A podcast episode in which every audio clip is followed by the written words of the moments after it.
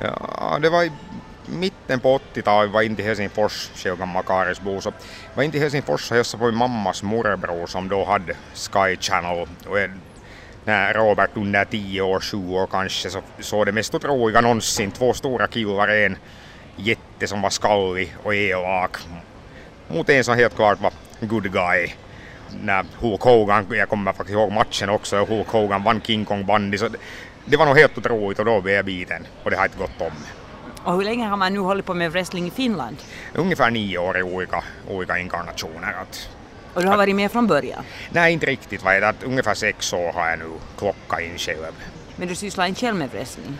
Nej, nej, nej. Vissa av oss är inte helt enkelt skapta för det. det var, han har prövat, han har gått den här utbildningen så jag vet vad det är fråga om men att helt enkelt min kropp var inte hög. Jag var för gammal när jag började och hade inte någon atletisk bakgrund överhuvudtaget så det är någonting man måste ha. Mm, Okej, okay, vi backar lite då och funderar mera på vad wrestling är. Ja, alltså det beror på vad du menar för brottning. Alltså det som vi håller på med så är en underhållningsform, en mycket atletisk underhållningsform, men att i alla fall mm. underhållning. Och hur går den till? Om du menar helt sådär, i vanliga fall så ordnar vi gal, galakvällar som svenskarna kallar det, alltså wrestlingshower då, som är mellan fem och åtta matcher. Basen av våra brottare så är ju finska, inhemska, men vi hämtar också utomlands ifrån enligt möjlighet brottare. Och nu senast hade vi Erin Angel från England och Finnhammer från USA. Det finns ju olika matchtyper, en mot en, två mot två, tre mot tre, en mot två. Det finns hur många som helst, det är ju en fantasi närmast som är och begränsar det. Och, mm, ska jag säga, oftast har de där killarna eller tjejerna någonting otalt som görs upp i ringen. Är det så att det är den goda som möter den onda? Är det det som är det vanliga konceptet? Ofta. Ofta, inte det alltid. Emellan möter goda goda och onda onda, att det beror på. Mm. Emellan vill folk bara helt enkelt se vem som är bäst. Det behöver inte vara desto mer dramatik bakom det. Är allt uppgjort på förhand? Nej. Men är inte resultatet, slutresultatet att den onda oftast ändå förlorar, är inte det som är uppgjort i förväg? Um, nu ska vi säga som så att det nu är som du frågar David Copperfield att berätta att hur fick du vad det frihetsstatyn att försvinna men att, att, att nu är det ju vissa, vissa ramar som ges åt brottarna men att nu har de fria händer att enligt, helt enligt erfarenhetsgraden att det är ju det som det är fråga om att hur erfarna med att hur, hur mycket ramar det behövs ge åt dem. Mm. vilka är de vanligaste greppen då? Det beror på sen helt brottare till brottare. Att, men så här kedjebrottning är hemskt vanligt, det, det ska alla kunna och det är oftast matchen att börja med. Men att sen är body slam helt hemskt vanligt, att man lyfter upp motståndaren och svänger ner honom på rygg. Ganska enkel grej att göra. Och, och så vidare. Close line som man fäller motståndaren med armen sin så är också nästan förekommer varje match. Det ser ju väldigt våldsamt ut. Hur farligt är det på riktigt? Nu är det Alltså just det här, om du inte kan den här bastekniken att du kan falla, du, du kan ta emot så du kommer att stöta dig. Så har jag märkt själv då när jag var i utbildning tidigare. Att, och nu händer det ju att folk skadar sig. Nu har vi haft tur, måste riktigt ta i trä, att ingen skadar sig allvarligare på ganska länge. Men att vi har till exempel en kille där Pasi Suominen, Salama, så han var den mest begåvade brottaren vi har haft i det här landet. Det var mot han jag skadade mig i tiderna själv när vi var på utbildning tillsammans med han var jättebegåvad men han hade jätteotur att han skadade sig två gånger i rad och andra gången när han hamnade och opererade armbågen så slutade han att det var inte helt enkelt värt det mera. Nå, vad får uh, brottare ut av det här? Ja, jag funderar på det själv liksom, vad man får ut för det är massa jobb och inga betalt sådär och samma är det för brottarna. Ännu mera så när de hamnar och tränar också så men det är en eskapism från vardagen. Jag jobbar själv på inkasso bolag, vad heter sån dagsjobb, vad heter det så. När jag stiger in i, in i ringen och är då tidigare var jag där event manager och nu för tiden är jag kung Robert den första av Fight Club Finland. Så wow! Det, det, jo, så det, det, det, det är helt enkelt en total eskapism från vardagen, att man får vara något helt annat.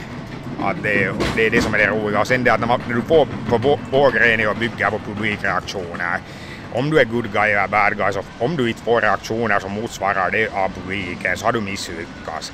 Och i det skedet när, ska vi säga, om vi då har 100 människor, 150 människor eller 50, så vad du får dem alla att ropa på dig, så då har du lyckats. Och det känns bra. Att jag, jag har själv stått på scen som stand-up-komiker och, och spelat i band i tiderna och jag har aldrig fått några liknande kicks av framför publiken som inom wrestling, för wrestlingpubliken är helt unik och helt enorm, för de kommer för att ha roligt.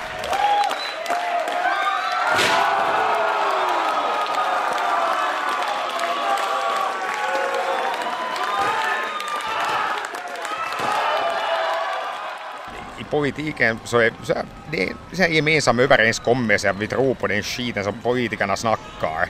Och helt samma så här, baserar sig på det att publiken har kommit överens med varandra och sig själva när de kommer, att det här är sant. Det är ju en total eskapism sa du. Att ni klär ut er, ni sminkar er, en del av er maskerar sig så att man inte överhuvudtaget kan känna igen personen om man skulle möta honom eller henne utanför ringen. Eh, vad allt ligger bakom hela den här showen att man, man spökar ut sig och har diverse namn?